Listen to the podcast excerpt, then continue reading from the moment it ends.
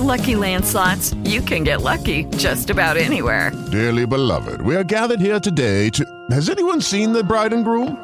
Sorry, sorry, we're here. We were getting lucky in the limo and we lost track of time. No, Lucky Land Casino, with cash prizes that add up quicker than a guest registry. In that case, I pronounce you lucky. Play for free at LuckyLandSlots.com. Daily bonuses are waiting. No purchase necessary. Void where prohibited by law. 18 plus. Terms and conditions apply. See website for details. It is Ryan here, and I have a question for you. What do you do when you win? Like, are you a fist pumper?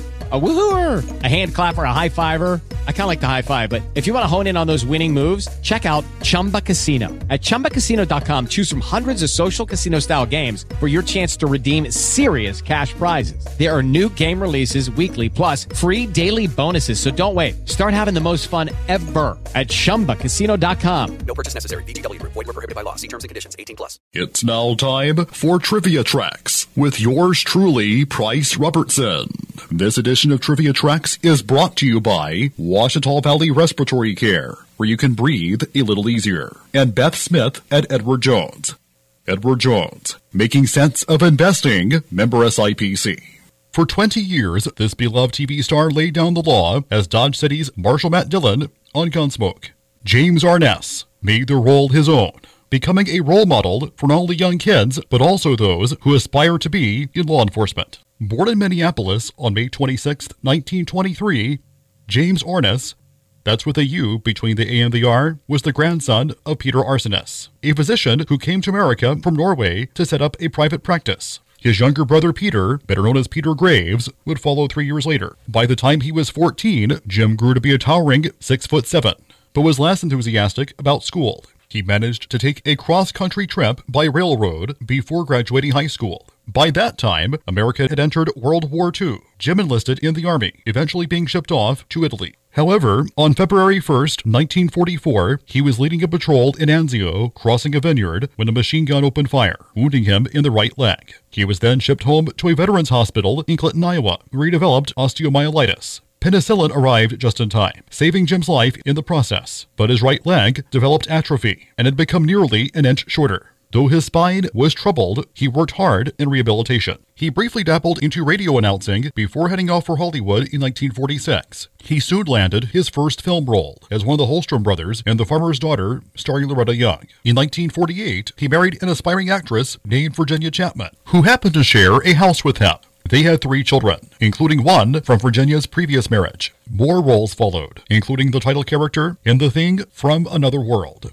He also altered his surname from Aurness to Arness. It wasn't long before John Wayne took him under his wing, giving him supporting roles in films such as Big Jim McLain, The Sea Chase, and Hondo.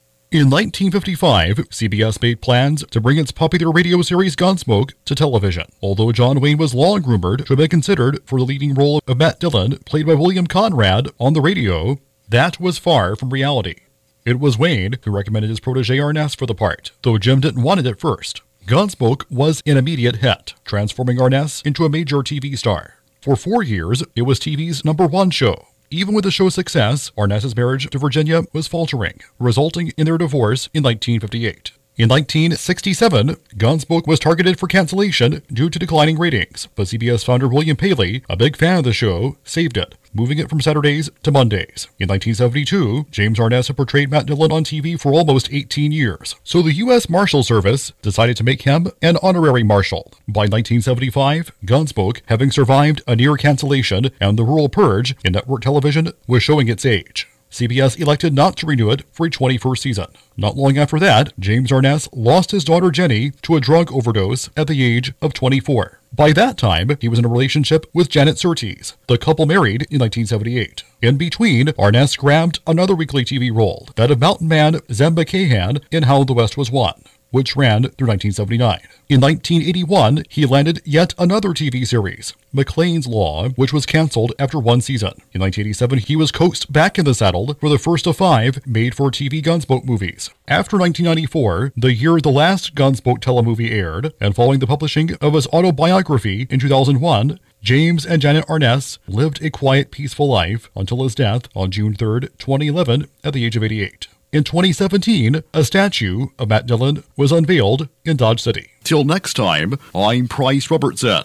Amazed by today's trivia? Then join me every Monday through Friday morning for Trivia Tracks on Fox Sports Camden 97.1.